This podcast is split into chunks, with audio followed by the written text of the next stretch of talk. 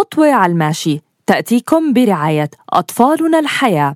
خدمات ومشاريع نوعية وملائمة لأهالينا المقدسيين وأطفالهم في جيل الطفولة المبكرة. نقدمها لكم من خلال قسم الطفولة المبكرة وصفحة أطفالنا الحياة على مواقع التواصل الاجتماعي.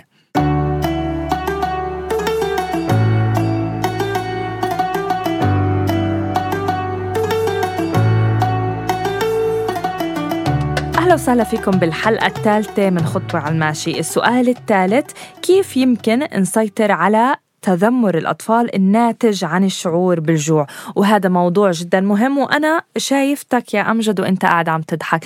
كأنه الجوع عندك قصة كبيرة معه.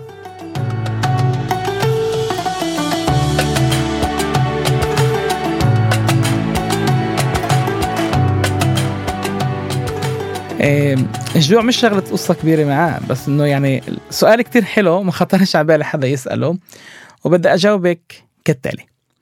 طبعا أكيد أكيد الأطفال كلها بتحب تشاركنا وبتحب تصوم بشهر رمضان المبارك ولكن إشي طبيعي مش كلهم رايحين يقدروا يتحملوا ساعات الصيام الطويلة. ومن هون أنا بدي أجي أقول إنه أول يوم للأهل هو المعيار.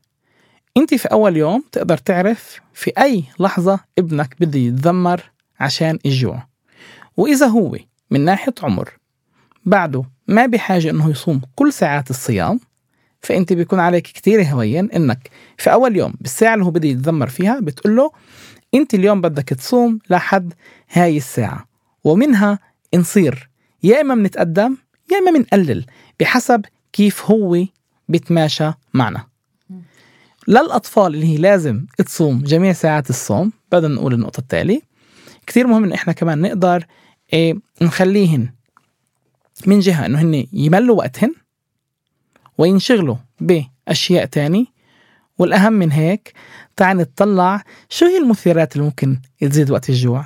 برامج الطبخ أكيد على التلفزيون وإذا هن بدهن يساعدوا إمهن في المطبخ. فممكن إحنا شوي نأجل إلهن فعاليات أو نغير ترتيب الفعاليات تبعتهم بحيث أنه فعالية المساعدة في المطبخ تكون أقرب على وقت الأذان. عشان بهاي الطريقة حتى لو كان في تذمر ما يكون تذمر لمدة كتير طويلة وهن هيك بيقدروا يكملوا نهارهن. كل عام وأنتم بخير.